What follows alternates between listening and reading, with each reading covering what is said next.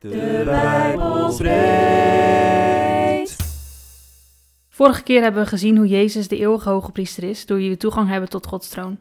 Nu willen we kijken naar wat het betekent om zelf ook priester te zijn, zoals Petrus zegt.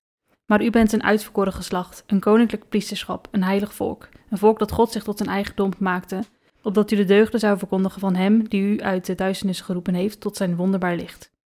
1 Petrus 2 vers 9 We zagen vorige keer dat de taken van de priesters in het Oude Testament bestonden uit het bemiddelen tussen God en de mens, en offers brengen, om mensen met God te verzoenen. Hoe vertalen we dat naar ons leven om een priester van God te zijn? De taken lijken op het eerste gezicht niet heel toepasselijk, want natuurlijk hoeven wij niet te offeren op een altaar. Maar net zoals de priesters mogen wij rechtstreeks naar God toe om te vragen om vergeving, om God te danken en te prijzen en om onze problemen bij Hem neer te leggen. Daarnaast vertelt het priesterschap ons ook hoe we met onze naasten moeten omgaan, namelijk dat wij relaties weer moeten herstellen als we iets verkeerd of iemand iets aan hebben gedaan. Verder helpt het om te kijken naar de kenmerken van een priester. Een voorbeeld is dat de priesters, voordat ze een tempeldienst hadden, zichzelf helemaal moesten reinigen. Zo moeten wij ook als christenen rein en heilig zijn. We lezen 1 Petrus 2, vers 1 tot 10. De bouwstenen van Gods huis. Doe dus alles weg wat slecht is, alle bedrog, jaloersheid en kwaadsprekerij.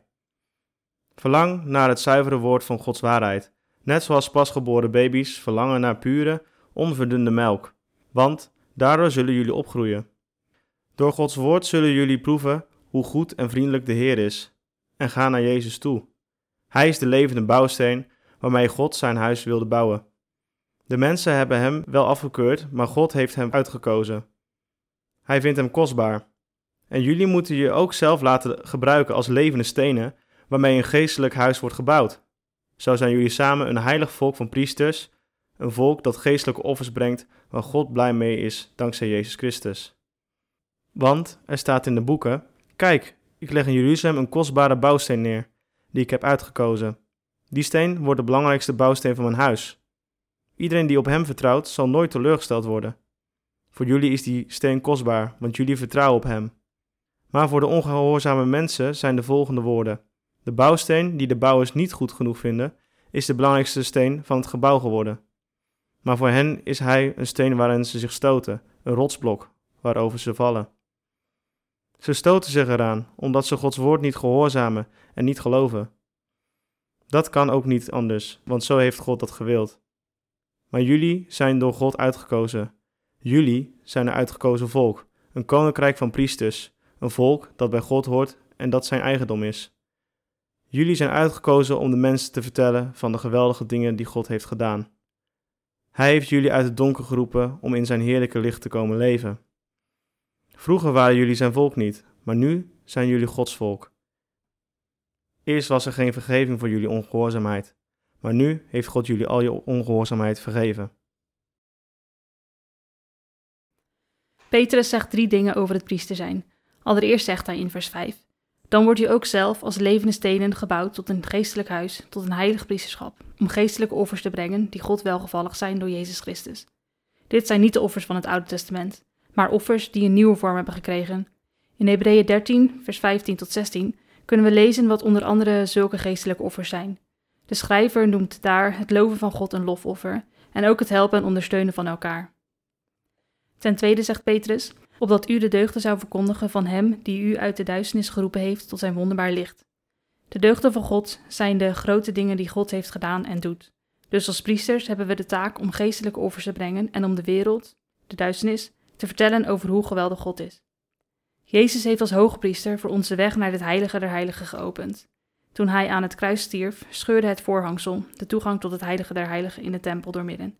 Daarom mogen de wedergeboren kinderen van God, Gods volk, voortaan in alle vrijmoedigheid de troon van hun hemelse Vader benaderen om genade en hulp te verkrijgen.